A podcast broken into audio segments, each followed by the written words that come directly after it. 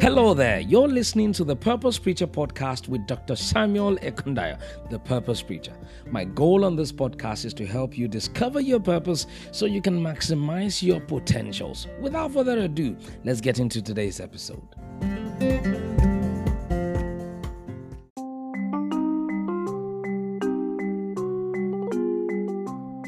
Hi, and welcome to the 30 lessons that failure has taught me. I hope you have been inspired thus far. This is the second to the last episode, episode number 29. In this episode, I'll be sharing with you how failure has taught me not to believe the opinions of people about me. You heard me right. See, there are many times the people we revere and the people we honor we say things about us, their opinion about us. And if we're not careful, because we honor them, because we respect them and value and honor them, we tend to believe their opinions about us. But that's very dangerous. Some years back, I was trying to get into a particular higher institution in Nigeria. And as I was struggling real hard, I had to go through a professor to help me. I'd done all I could in my own power, and my parents had tried to help as well, but nothing was working. So we went to a, a professor, a highly respected professor, and the professor was trying to help, including his wife. And I remember one night after trying almost everything we could. The wife looked me in the eye and said, Samuel, just maybe you're not a university material. Have you tried the Polytechnic? With all due respect to anyone who attended a Polytechnic here uh, or listening to this right now, um, at that particular point in time, I had a very big dream, and it was to attend a university. So that opinion really, really got to me.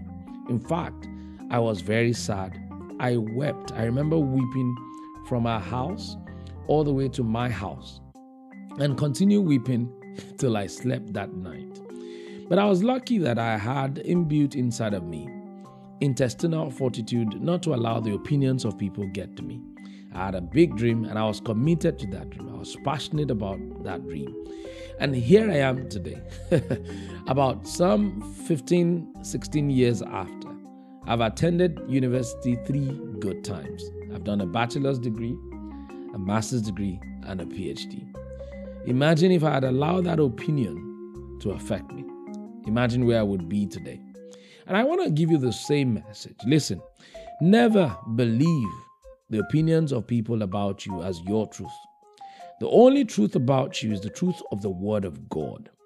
That's why the Bible says in John chapter 8, verse 32, that you shall know the truth, and the truth shall set you free.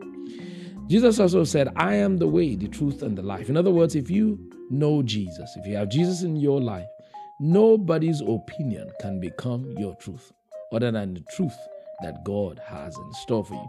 I do hope this has blessed you. Thank you for listening.